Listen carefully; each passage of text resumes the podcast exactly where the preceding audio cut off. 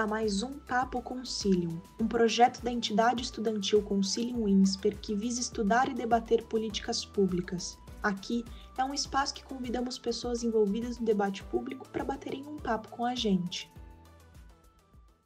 Boa tarde a todos. Meu nome é Vitor Hugo. Eu é, estou aqui representando o Concílio INSPER, a entidade de estudo de políticas públicas do INSPER.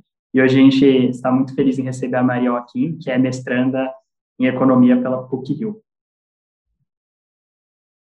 Olá, gente, tudo bem? Muito obrigada pelo convite. Bom, é, primeiramente queria perguntar um pouco, você comentasse um pouco sobre sua trajetória, qual foi sua motivação para fazer um mestrado em economia? Eu, é, eu percebo, assim, pelo, pelo, pelos podcasts que você participou, que você é, sempre fala que a economia tem uma... A ideia que as pessoas têm de economia é muito diferente do que é a economia na, na prática, né? Então, queria entender por que você se interessou por, por economia. Uma boa pergunta, porque, assim, quando eu entrei em economia, eu não sabia muito bem que economia lidava com as áreas que eu sei hoje em dia. Então, por exemplo, eu estudo microaplicada, né? E eu não fazia ideia de que economia é, tinha essa área de microaplicada. Na verdade, é, quando eu entrei em economia, acho que o que eu sabia mesmo era economia de jornal, né? É, macroeconomia e finanças. Mas, na verdade, essa não era a minha área de interesse. Eu me convencida é, durante meu ensino médio que se eu gostava de políticas públicas, eu deveria fazer economia, porque economia era uma área mais ampla, então te dava oportunidade de trabalhar em várias áreas do que se eu fizesse um outro curso. Então eu fui meio que para a economia com essa ideia, mas na verdade eu não sabia muito bem o que se dava para estudar dentro de economia. E, e assim, essa minha ideia mudou um pouco, na verdade foi no final do segundo período, quando eu assisti uma palestra do Cláudio Ferraz, que ele deu sobre avaliação de políticas públicas.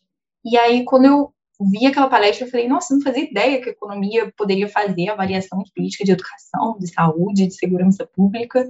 E eu falei, é exatamente isso que eu queria fazer na minha vida. Eu não fazia ideia, assim, eu entrei no curso meio que não sabendo muito bem, alguém tinha falado por alto, que, enfim, dava para trabalhar com políticas públicas, e aí foi muito bom, porque eu acho que foi no momento que eu estava um pouco desmotivada, assim, curso, talvez foi super pesado no segundo período, e aí me motivou muito a continuar, realmente falar, eu realmente gosto disso, é isso que eu quero fazer. E, e aí no terceiro período, eu tinha uma oportunidade na PUC, eu sei que outras universidades têm, não sei se o MINSPER tem, que se chama PET, é Programa de Educação Tutorial. Então, é um grupo de estudos que se reunia semanalmente, e a gente, o objetivo final, né, desse, desse grupo era que cada um fizesse uma monografia no meio do curso. E, enfim, obviamente tinha todas as limitações, porque a gente não tinha tanto treinamento econométrico na época. É, então, enfim, era um começo, né? Um projeto de monografia, mas que foi super importante para mim, porque foi aí que eu comecei a pesquisar sobre desigualdade de gênero. É, na verdade, assim, para escolher o tema não, não era tão óbvio. Na verdade, assim, pensar numa, numa, numa pergunta, acho que quando você está tá no terceiro, quarto período, realmente é uma tarefa um pouco difícil. Mas acho que foi muito importante para eu já ver mais ou menos o que é fazer pesquisa, o que é tentar responder uma pergunta com dados, com estimação empírica. E, e, bom, na verdade, eu queria responder uma pergunta, que foi a pergunta que eu respondi na minha monografia de, de graduação, só que na época eu não tinha os dados. É, eu precisava de dados da RAIS, que é a Relação Anual de Informações Sociais, e que não estava disponível naquela época, porque o Departamento de Economia da PUC estava montando um, um cluster com os dados e ainda não estava pronto.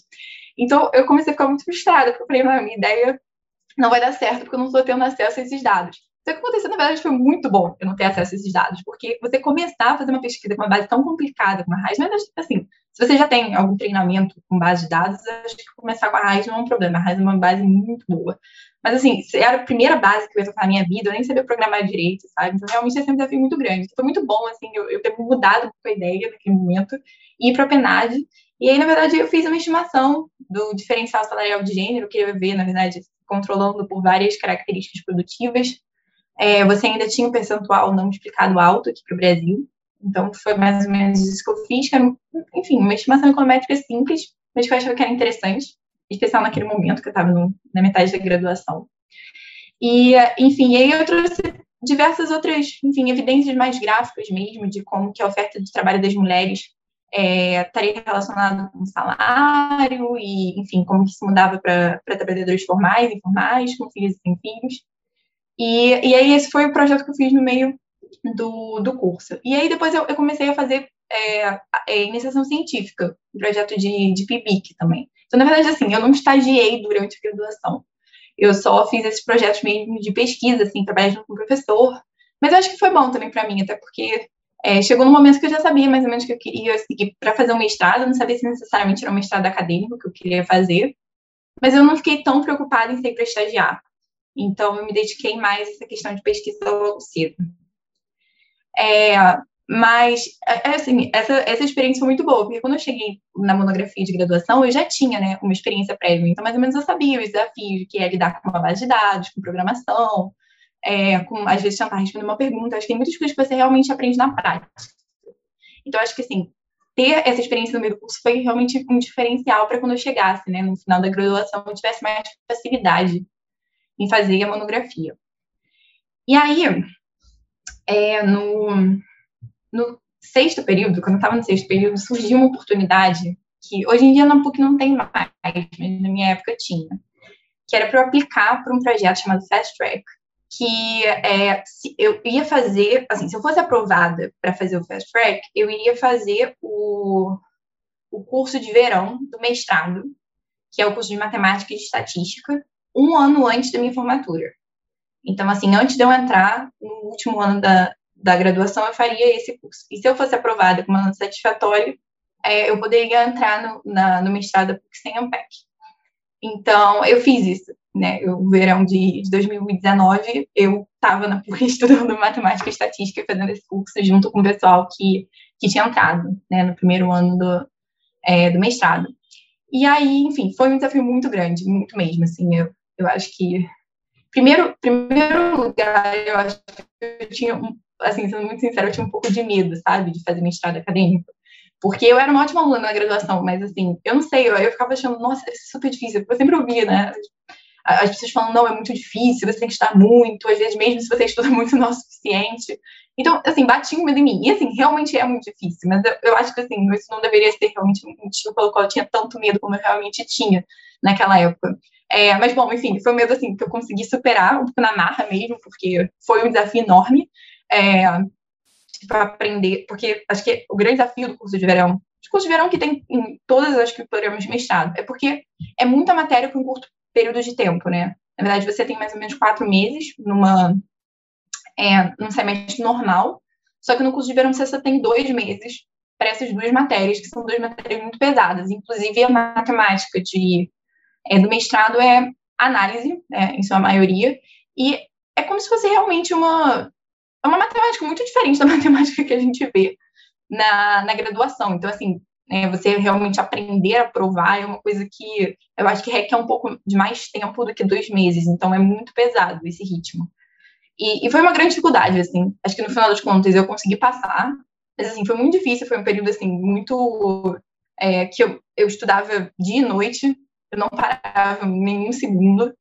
E foi um grande desafio, e eu acho que chegou no final e eu ficava realmente pensando, ah, será que realmente eu quero fazer um mestrado? Eu tinha até essa dúvida depois que eu tinha passado. Só que assim, eu decidi que, que eu queria fazer um mestrado, eu já tinha passado, assim, eu ia fazer. E aí, no meu último ano de, de graduação, é, eu comecei, eu estava na hora de fazer né, a monografia, e aí eu, eu consegui acesso à base de dados da RAIS, finalmente eu consegui fazer é, a ideia que eu tinha, que era estudar a relação de flexibilidade com diferencial salarial de gênero. Então, eu passei o ano inteiro né, trabalhando nessa, nessa monografia e que foi uma experiência muito legal, assim, e que eu gostei muito assim, do resultado final, até porque hoje em dia a gente está tentando transformar ele em um paper. E eu já me apresentei em algumas conferências e foi enfim, uma ótima experiência. E, e eu comecei também a trabalhar com Cláudio Ferraz, como assistente de pesquisa, que eu trabalhei por um tempo. É, mas a gente estava. Era um projeto sobre, enfim, como a, as novelas da Globo influenciaram opiniões com relação à ditadura. É, e aí, enfim, aí tá, tudo bem, terminei a graduação. Aí o que, que eu decidi fazer? Na verdade, eu tinha dois meses livres, porque eu já tinha, eu já tinha feito é, o curso de verão, né? Eu tinha feito no ano antes, então eu não precisava refazer de novo o curso de verão. Então eu decidi que na vez de eu ter férias, eu ia trabalhar, eu ia realmente estagiar Só que eu queria estagiar em, em políticas públicas, porque, na verdade, é, eu não sabia muito bem. Eu, eu, sabia que eu queria fazer um mestrado, mas eu não sabia se eu queria ficar mais na parte acadêmica mesmo ou ir para a parte de políticas públicas. Aí eu decidi realmente fazer um estágio em, em políticas públicas, mas mais em implementação de políticas públicas do que realmente na parte de pesquisa. Então, eu fui trabalhar no Peru, no Innovations for Poverty Action, que é uma é um instituto de pesquisa muito similar ao JPOM, inclusive eles têm várias pesquisas associadas. É, e foi assim, foi uma experiência muito legal. Eu fiz trabalho de campo, enfim, que foi, acho que assim, uma experiência única e, e era uma política que eu achava incrível, que era tentando mudar normas sociais para combater a violência de gênero. É, eu fazia também trabalho de dados, assim, fim de semana era trabalho de campo e nos dias de semana eu trabalhava no, no escritório lá do IPA, fazendo tipo, análise de dados. É, só que eu acho que serviu um pouco para mim para ver que, na verdade, eu queria mesmo seguir na academia. E eu acho que sim, também. É, é, tem muita gente que tem essa dúvida, né? Realmente, se, se, você quer trabalhar com políticas públicas, o que você deveria fazer, se você deveria fazer um doutorado, por exemplo. É, e, e, na verdade, assim, tem muitas associações, tipo, por exemplo, trabalhar no Banco Mundial, que às vezes você precisa realmente de doutorado para você ter uma é uma posição fixa, né? Lá, se você, se você for trabalhar com pesquisa mesmo, em grandes associações, tipo é o Banco Mundial, o BID, é, a OCDE, a OCDE também, inclusive tem empresas que você trabalha na parte de, de pesquisa dela e, e, algumas exigem doutorado, né? É, mas é porque eu realmente vi que eu gostava mais da ideia de, de pensar na pergunta de pesquisa, de realmente ser pesquisadora que, do que participar da parte de implementação de políticas públicas que, que era o que eu fiz lá no Peru. Então, acho que foi muito importante para eu entender, na verdade, que não era bem aquilo que eu queria, por mais que a experiência tenha sido super legal. É, e aí tá, e aí eu voltei no Peru, e aí eu comecei mestrado. E aí também foi um super desafio, porque eu não tive nenhuma semana de aula, já entrou online, e eu tô fazendo meu mestrado praticamente inteiro online. É, enfim, o primeiro é, o primeiro semestre é muito pesado, realmente, é muita matéria, é muita coisa nova, assim, macro é muito diferente da macro que a gente dava na graduação, então parece que você está aprendendo uma coisa completamente do zero, sabe? Nunca vi isso na minha vida, tem, acho que a gente tem, é, a gente tem um ferramental que a gente usa em macro, que a gente aprende ferramental dentro do curso, que na verdade não é ensinado antes, então, realmente é um, é um curso muito difícil, assim, é, mas, bom, passou esse primeiro semestre, diferente das outras universidades, porque a gente já tem eletiva. Vocês estão me ouvindo? Porque acho que a internet está meio instável. Mas, enfim, tá escutando? Tá. É, e aí a gente tem, é, a gente já tem eletivas, então, enfim, é uma matéria obrigatória das eletivas, o que é legal, porque você já, já escolhe um pouco sua área, eu tendo matéria sobre isso, e as matérias que cobram que você tenha uma proposta de pesquisa para elas. Então, assim, também te força de alguma maneira a pesquisar aquela literatura. E aí, no começo do, é, do segundo ano, em janeiro, fevereiro, é, e, e, a ideia do PP de verão é ser um começo de tese, só que não é obrigatório ser o começo de tese, né? Você, é, é realmente para você tentar testar a ideia, ver se ela dá certo. Mas você tem a liberdade de mudar tanto no meio quanto depois. Você não é obrigado a seguir aquele tema para a tese, né? E aí eu fiz é, sobre o, o, efeito de filhos é, nas mulheres no mercado de trabalho. E, inclusive, ou sobre semana passada, semana passada, semana retrasada, não me lembro agora, que eu ganhei o, artigo, o prêmio de melhor artigo de verão, que foi, enfim, que eles escolhem um aluno todo ano, que eles dão esse prêmio. E, e a ideia é possível com esse tema para tese, então eu estou trabalhando nele hoje em dia. E que mais da minha trajetória? É, e hoje em dia eu também sou assistente de pesquisa. Eu trabalho num, num, projeto sobre salário mínimo e desigualdade racial, que na verdade é um, é um projeto para o Brasil, mas os pesquisadores são, enfim, de outros países. A sua maioria trabalha nos Estados Unidos. É, bom, eu acho que eu contei muita coisa, não sei se ficou faltando algo para falar, mas é mais ou menos o que eu estou fazendo hoje em dia e um pouco do que foi a minha trajetória. É, perfeito. E acho que para essa parte inicial ficou, ficou bastante adequado. É, e sobre esse, é, o artigo sobre o efeito de filhos no, no mercado de trabalho para mulheres, teria como você comentar um pouco por cima, qual que é o, o que você encontrou de resultados, foram resultados preliminares e, uhum. e a estratégia um pouco de identificação? então, eu acho que eu não posso falar. Na verdade, assim, eu não sei ah. como. não, perfeito. Tipo, as coisas são muito preliminares, eu acho que meio que orientação que os orientadores dão pra gente aqui. E quando você tem resultados preliminares, você não fala sobre eles. Mas, bom, em breve eu planejo que eu tenha já um working paper. Eu acho que, enfim, a minha ideia é tentar lançar no final do ano. E, bom, não sei se vai dar para apresentar em alguma conferência é, nesse ano, mas, bom, essa é um pouco a ideia mesmo. Mas desculpa, nisso eu não posso falar. Eu posso, falar, meu, eu posso falar da minha monografia de, de graduação. Sim, já... do Gender Wage Gap, né? Do, e de Auto Flexibility. Não, por favor, então, uhum. repita a pergunta, então, para esse artigo. Então, é... pra... Desculpa? Você pediu para eu falar desse... É isso. Desse é. é. um pouco comentar um pouco sobre quais foram os resultados, a estratégia de identificação e qual é a lógica né, estudada. Claro.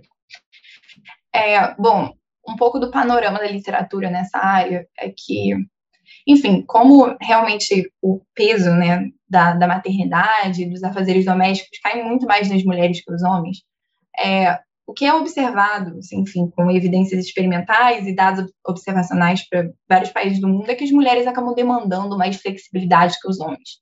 E, assim, flexibilidade são características né, do emprego em que realmente ela possa conciliar esse trabalho remunerado e o trabalho não remunerado. Então, por exemplo, é, não ter que cumprir muitos deadlines restritos seria uma, uma, uma característica de flexibilidade no trabalho. Na verdade, você, por exemplo, poder trabalhar é, só certos períodos de tempo, enfim, não necessariamente full time, talvez ter um trabalho mais intermitente, não necessariamente é, um contrato fixo, seriam características flexíveis mais do trabalho, né? É, aí, a minha, enfim, o, o, que eu quero tentar estudar é como que essa flexibilidade né, no trabalho impacta o diferencial salarial de gênero. É, porque se realmente, enfim, é, em primeiro lugar, a flexibilidade ela poderia estar relacionada com salário, se, por exemplo, existe um prêmio para inflexibilidade, né? Ocupações mais inflexíveis são ocupações que pagam mais. E se as mulheres realmente estão concentradas em ocupações mais flexíveis, elas podem acabar sendo penalizadas nessa via, né, de, de salários. É, e, e um outro, outro lado também é que, de alguma forma, é, a flexibilidade até pode ajudar as mulheres, de alguma forma, né, se, é, se por exemplo, é, é mais difícil, né, para ela se manter num trabalho inflexível. É, existe uma teoria, né, que, enfim, é, é a teoria que foi base da, de um estudo seminal que se teve em flexibilidade, que a ideia é o seguinte, é, o, os salários, eles não, não apresentam uma relação linear em relação às horas trabalhadas. Então, se eu trabalho 40 horas semanais, eu posso acabar ganhando mais do que o dobro de quem trabalha 20 horas semanais. E, e um pouco a ideia é que, na verdade, em, em certas ocupações, você substituir um trabalhador por outro é uma coisa que realmente é mais difícil. Isso é uma característica da ocupação mesmo, assim. É, o trabalho, às vezes, é muito individualizado para uma certa pessoa. Então, você contratar duas pessoas em um regime part-time não seria, talvez, equivalente a você ter uma pessoa no regime full-time. É, então, para essas ocupações, que seriam as ocupações mais inflexíveis, realmente existe um maior retorno às horas trabalhadas. Né? Então, é, isso poderia justificar porque, que, na verdade, a gente vê um diferencial salarial de gênero maior para as ocupações mais inflexíveis. E isso que foi estimado mais ou menos nos Estados Unidos. Realmente, eles encontraram que o diferencial salarial de gênero é maior nessas ocupações mais inflexíveis, usando um índice de inflexibilidade construído a partir de uma base de dados chamada ONET, que é uma base de dados de características do mercado de trabalho americano. E aí, o que eu faço é porque, enfim, essa, essa base de dados, ela tem uma... Ela é ligada à, à classificação de ocupações nos Estados Unidos, a SOC. É, SOC, é, isso. E, e aí eu consigo fazer um match dessa classificação de ocupações americanas com a brasileira. Então, eu uso esse índice de inflexibilidade que eles usaram para os Estados Unidos para o Brasil. E aí, esse índice, na verdade, é construído com cinco características. Uma delas é pressão de tempo. Outra é se o trabalho é mais estruturado para um trabalhador específico. Outra é a quantidade de decisões que você faz dentro do seu trabalho, se você tipo, tem mais liberdade para fazer decisão. É, talvez seja mais importante a sua presença naquele trabalho. outra delas é, a, é quanto é importante você estabelecer, estabelecer relações no seu trabalho. Então, é, estar mais presente é mais importante. E. Me esqueci daqui. É. É... Não sei, agora eu esqueci da, da quinta, mas tem uma outra característica relacionada à flexibilidade. E aí a gente constrói o índice a partir, a partir dessas características. E, e aí a ideia é ver se realmente o diferencial salarial de gênero é maior dessas ocupações mais inflexíveis. E a gente encontra que sim. Esse é o primeiro, primeiro tipo de exercício que a gente faz, né? Então, essa ideia de que as mulheres realmente podem ser mais penalizadas em ocupações mais inflexíveis. A gente não consegue necessariamente juntar, fazer essa ligação das horas trabalhadas né, pelas mulheres com essa inflexibilidade pelo seguinte motivo: eu uso a base de dados da RAIS né, para pegar as informações de, de mercado de trabalho das mulheres. E na base de dados da RAIS, você só tem informação sobre horas contratuais, então as horas que estão no contrato de trabalho. Então, nesse caso, é, eu, eu realmente não tem muita variação, né? A maior parte dos trabalhadores brasileiros realmente é, trabalham o máximo de horas permitidos, né? É, e full time. Então, é, eu realmente eu não vejo as horas habitualmente trabalhadas, porque a gente sabe que normalmente os trabalhadores podem acabar trabalhando mais, né? Então, eu não tenho muita variação em horas trabalhadas. Então, eu não consigo fazer muito bem esse link das horas mesmo com, com emprego. Mas essa é a nossa primeira estimação. Então, a gente realmente queria ver se o diferencial salarial de gênero é uma das preocupações mais flexíveis. E aí, uma outra dimensão da, da inflexibilidade é uma dimensão mais da firma, na verdade. Podem ter firmas que elas têm características mais inflexíveis do que outras, né? Então, não necessariamente uma característica ocupacional, que era o que a gente estava vendo antes. Então, só que um problema é que, assim, é muito difícil você identificar quais são as características de flexibilidade de uma firma, porque você não tem uma, é, um questionário sendo passado para as firmas para elas responderem, na verdade, enfim, elas têm políticas tipo family friendly, que, enfim, podem ser caracterizadas como mais flexíveis ou menos flexíveis. Então, normalmente, o que a literatura faz é construir índices normalmente índices mais endógenos mesmo, pegando características das firmas, etc. É, o, que a gente é, o que a gente adotou para identificar inflexibilidade foi, na verdade, se a firma é exportadora, porque, sim, enfim, se tem uma literatura grande, na verdade, que firmas exportadoras é, poderiam ser mais inflexíveis, né? E, na verdade, a gente observa que as firmas exportadoras, por exemplo, são normalmente as firmas mais produtivas, as firmas maiores do mercado brasileiro, são firmas que são expostas à competição internacional, então, pode ser né, que, que realmente sejam firmas com demandas né, diferentes das firmas não exportadoras e que essas demandas é, sejam mais inflexíveis. E a gente até vê que o retorno, né, é, a inflexibilidade é maior na firma exportadora do que na não exportadora, que de alguma forma é, valida um pouco a nossa estratégia de usar a exportadora como uma proxy para uma firma mais inflexível. Bom, enfim, e a gente observa realmente que o diferencial salarial de gênero é maior na firma exportadora do que na não exportadora. E depois a gente faz uma, uma estratégia de interação tripla, que é que a gente olha, na verdade, o diferencial salarial de exportadores e não exportadoras para ocupações mais flexíveis e menos flexíveis. E aí a gente encontra, na verdade, que existe uma potencialização desse efeito no gender wage gap, né, de você trabalhar em ocupação mais inflexível numa firma exportadora em comparação com uma não exportadora. Não sei se ficou claro o que eu respondi. É difícil quando você não tem os slides aqui, né? Eu até falei que eu esqueci uma das características que compõem meu índice. Mas, enfim, é, é um, um pouco essa ideia, assim, do, do que eu faço. Não, deu para entender sim. É. Bom é que fica gravado, então talvez a pessoa consiga voltar e tal, consegue entender, até tem esse, é. tem esse tempinho.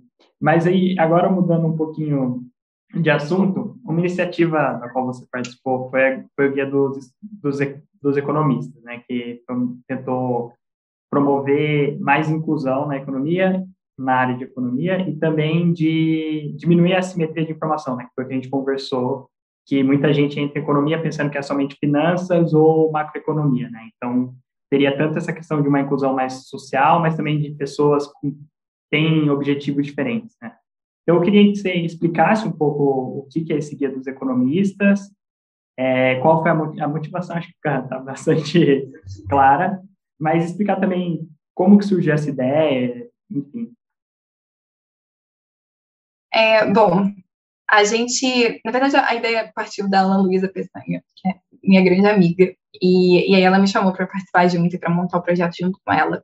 E, e aí, realmente a ideia foi da gente tentar, de alguma forma, é, mostrar, né, é, o que é o campo da economia, porque normalmente as pessoas é, não conhecem direito quando vão fazer a sua decisão de que de que graduação cursar e também tentar incentivar minorias, né, a entrar em curso de economia, porque acho que é, talvez assim não seja tão é, se você só sabe que economia, economia que está no jornal, né, que é macroeconomia e finanças, pode ser que esse não seja um campo que seja muito é, atraente, né, para talvez algumas minorias, até que se importam mais com questões sociais. Então, a ideia é realmente ter, é, é, incentivar, é mostrar para elas, né, a diversidade das coisas que são pesquisadas em economia, e também trazer relatos, né, de, de minorias que cursaram economia e que, enfim, estão em boas colocações hoje em dia, tanto na academia quanto enfim, no mercado de trabalho. E, inclusive, isso é uma parte do guia, né? No final, a gente traz relatos, assim, de, de várias pessoas, assim, que, que passaram por economia, estão hoje em dia no mercado financeiro, na academia, trabalhando com políticas públicas. É, e aí, o guia é dividido, na verdade, é, em, a gente divide em macro, micro, história econômica e finanças, né? E a gente fala um pouco das áreas e a gente queria também meio que falar, é, mostrar para as pessoas quais são mais ou menos as perguntas que, que a gente tenta responder nessas áreas, né? Para eles entenderem um pouco, né, a gama de, de, de pesquisas que podem ser feitas e que a gente pode respond, tentar responder perguntas com métodos né, econométricos que você não associaria diretamente à economia, como, por exemplo, perguntas na área de educação, de saúde, segurança, gênero, raça. Então, a gente, a gente colocou essas perguntas, assim, a gente também colocou algumas perguntas macro, assim, super interessantes, que eu acho que também não são necessariamente é, a, enfim, a macrofinanças que está no jornal, né, perguntas mais de desenvolvimento de longo prazo também, pessoas que se interessassem nessa, é, nessas áreas. E, enfim, a gente, a gente fechou o guia e a gente divulgou para várias universidades, a gente colocou nas redes sociais, realmente foi um sucesso muito bom. É, e, e aí agora a gente está com um projeto de expansão desse guia. Na verdade, a gente queria expandir para a gente falar sobre, sobre possibilidades de carreira e falar um pouquinho também sobre possibilidades acadêmicas.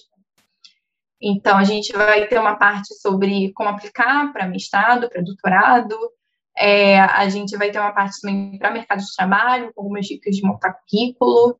É, um pouco, assim, a gente chamou mais pessoas para escreverem sobre isso, até porque, por exemplo, eu e a Ana, a gente está na, na, parte acadêmica, então a gente não, né, a gente não tem tanta experiência com essa questão, por exemplo, de mercado de trabalho, mas a gente chamou pessoas que têm mais experiência, até de, tipo, entender o que é valorizar num currículo. Eu acho que são, na verdade, é, skills, né, que a gente não aprende, talvez, assim, na, na graduação, de como são importantes, nem o que deve ser feito, e, e que acho que seria muito muito legal a gente ter né, um guia isso sendo exposto. Enfim, essa é um pouco da ideia da expansão de agora que a gente está fazendo. E a gente espera que no segundo semestre desse ano esteja pronto. Não, perfeito. E agora sobre a iniciativa Rio Mais, né? Também é algo que você participa, tal, que tem, acho que eu, é, tem como objetivo tornar mais é, acessível informações sobre políticas públicas, né? E promover políticas públicas baseadas em evidências, né? Também queria que você explicasse um pouco desse projeto, como que veio a ideia, quem que participa e como que é, talvez, quais são os projetos atuais e como que é, se tem contato com o poder público, né? Se vocês conseguiram alguma coisa. Uhum. É, bom, a Rio Mais, ela surgiu no final de 2019, que foi uma iniciativa que ela surgiu com o Lucas, que é um aluno de, era aluno de graduação do UFRJ, que se formou agora, na época. E aí ele chamou, né, mais dois meninos, o Bernardo e o Arthur, para montarem rimais com eles, e depois eu, eu, a Ana e tiveram mais duas pessoas que foram chamadas para esse grupo inicial, né, da, da Rimais, e aí a gente montou a iniciativa realmente no começo de 2020. E ela já começou a atuar realmente no começo de 2020 e a Rimas cresceu muito, assim, para um ano né, de atuação. É, a ideia na verdade, inicial da Rio Mais era realmente a gente tentar fazer uma aproximação né, de academia, setor público e sociedade civil. Muito com a ideia que a gente tem muita evidência, né, é, sendo produzida na academia, mas essa, essa evidência, muitas vezes, ela não chega tanto no setor público quanto ela não chega né, no cidadão. E isso é muito importante, porque, bom, se a gente quer demandar política pública de qualidade, é muito importante que a gente saiba né, o que é uma política pública de qualidade, o que realmente é, já foi mostrado na literatura que funciona não funciona. Só que, enfim, muitas pesquisas acadêmicas não são acessíveis para as pessoas. Enfim, se não é acessível nem, para uma pessoa, né, é, de outra área, né, para a população em geral, é, é, muito difícil, às vezes, você pega um paper com estimação, você não vai, né, é, conseguir entender, às vezes muitas dessas publicações estão em inglês, então também não é acessível. Tem muitas iniciativas ao redor do mundo hoje em dia que tentam democratizar né, é, as evidências de políticas públicas, até com é, com resumos assim mais curtos de, de implicação de política, é, resumos pequenos, assim, o, o, que, que essa pesquisa fez, o que ela achou de resultado. É, mas, assim, mesmo assim, mesmo assim é difícil de divulgar, né? É difícil que realmente chegue na ponta. Então, a gente tentou, é, ao longo do ano, democratizar um pouco é, acesso a essas evidências de, de pesquisa. Eu acho que uma das, é, das iniciativas que mais foram voltadas a isso foi o, os vídeos que a gente fez sobre políticas públicas, né? Então, a gente fez, foi no final do ano que a gente lançou, um pouco antes da, das eleições municipais, a gente fez vídeos temáticos tentando juntar evidências do que, do que a gente sabe que funciona em políticas públicas em algumas áreas, né? É o que, a ideia, na verdade, era assim, é, o que já foi feito para o Rio de Janeiro, nessa área, é, e o que, que a literatura diz também que pode ser feito a mais. Então, a gente queria trazer alguns indicadores para vocês terem noção do problema né, que, é, que, que tem naquela área e o que pode ser feito. E, e aí a gente fez isso com vários temas. A gente fez com a gente fez com relação às creches, a gente fez com segurança pública, a gente fez com política de saúde, em especial atenção primária de saúde. É, enfim, foi também foi um sucesso, assim, acho que os vídeos ficaram muito legais e é, a, gente, a gente fez uma divulgação intensa deles, mas de alguma forma a gente sabe que, assim, realmente chegar, né, trazer essa, essa evidência para a população em geral é uma tarefa muito difícil, assim. E a gente tem ainda que melhorar na, nas estratégias de comunicação, e é isso que a gente está tentando investir agora, né, para que realmente é, essa evidência chegue nas pessoas. A gente fez outras iniciativas, a gente fez podcast, a gente fez textos, assim, mais acessíveis. A gente fez um seminário acadêmico, isso realmente não era tão acessível assim, mas a gente fez um seminário acadêmico que a gente juntou é, pesquisas acadêmicas só voltadas para o Rio de Janeiro, né? Então, pelo menos foi muito legal para, enfim, para nosso meio acadêmico saber o que, o que já foi produzido em relação à nossa cidade, que às vezes né, não é todo mundo que sabe dessas pesquisas, muitas, inclusive, foram pesquisas de alunos de doutorado aqui até da PUC, que fizeram, e, bom, aí Bom, tiveram as eleições, né? E aí, esse ano, na verdade, a iniciativa está se reestruturando. Porque acho que uma coisa muito legal que pelo menos teve é que a, as novas secretarias de, da, das prefeituras estão muito abertas para conversar com a Rio Mais, né? E a gente já teve conversas com várias secretarias e a gente está com um projeto junto a elas, né? É, vou dar um exemplo de, uma, é, de um projeto que a gente fez. A gente é, a gente está tentando, por exemplo, ser, ser, realmente um canal, né, entre acadêmicos e, e o setor público. Então, a gente fez uma parceria, né, entre uma, uma aluna de doutorado, que ela tinha uma ideia de pesquisa e que ela precisava de suporte de uma secretaria para a implementação dessa, é, dessa, dessa, dessa pesquisa, dessa política pública que ela queria fazer. E a gente conseguiu o contato, né, da, da secretaria, enfim, eles estão no processo de, de né, de, de implementar ela. Então, acho que assim, foi uma ponte que a Mais fez e que eu espero que dê muitos bons frutos. Assim. É, a gente vai lançar também um, um, portal chamado Rio Mais Transparente, que é um portal de dados para a cidade do Rio de Janeiro. Então, isso foi uma tarefa que foi desenvolvida ao longo do ano de 2020 e a gente vai lançar esse ano também. É um projeto bem grande, que a gente está fazendo um mapa da cidade, em que um, um dos mapas, na verdade, que você pode pesquisar é informações sobre as escolas mais próximas ao local que você coloca, né, o endereço que você coloca lá no portal. Então, a ideia é que os pais também possam usar para verificar, na verdade, informações sobre escolas que estão próximas ao lugar onde eles moram, né? É, então, tem vários tipos de informação, na verdade, tanto mais quantitativa quanto qualitativa das escolas que a gente conseguiu reunir através de bases de dados. E, e a gente também está é, tá divulgando né, é, outras, outros portais de dados feitos por outras instituições que também vão estar nesse portal. Então, na verdade, é para ser meio que um hub de né, portais de dados que a gente está desenvolvendo. Então, é bem com a ideia realmente de, de ser um hub acessível né, para a população ter acesso a indicadores sociais na cidade do Rio de Janeiro. E bom, é isso, assim, ainda tem projetos que a gente está desenvolvendo por enquanto, mas a gente está passando por essa fase de reestruturação da RIMAIS, então é, tem projetos que estão por vir aí e a gente ainda está desenvolvendo eles. Perfeito, parabéns aí pela iniciativa muito bacana. E acho que o já acho que já deu tempo, né? Deve estar com o tempo um pouco corrido, mas gostaria de agradecer sua participação. Foi muito bacana a conversa. Gostaria também de parabenizar sua trajetória, muito bacana é, as iniciativas do Guia dos Economistas e da iniciativa Rio Mais, para, de certa forma, democratizar né, a ciência econômica. E é isso, o Conselho Insper agradece. E agradece a todos que estão assistindo. Eu agradeço vocês e agradeço a todos que estão assistindo também. Enfim, é sempre um prazer falar.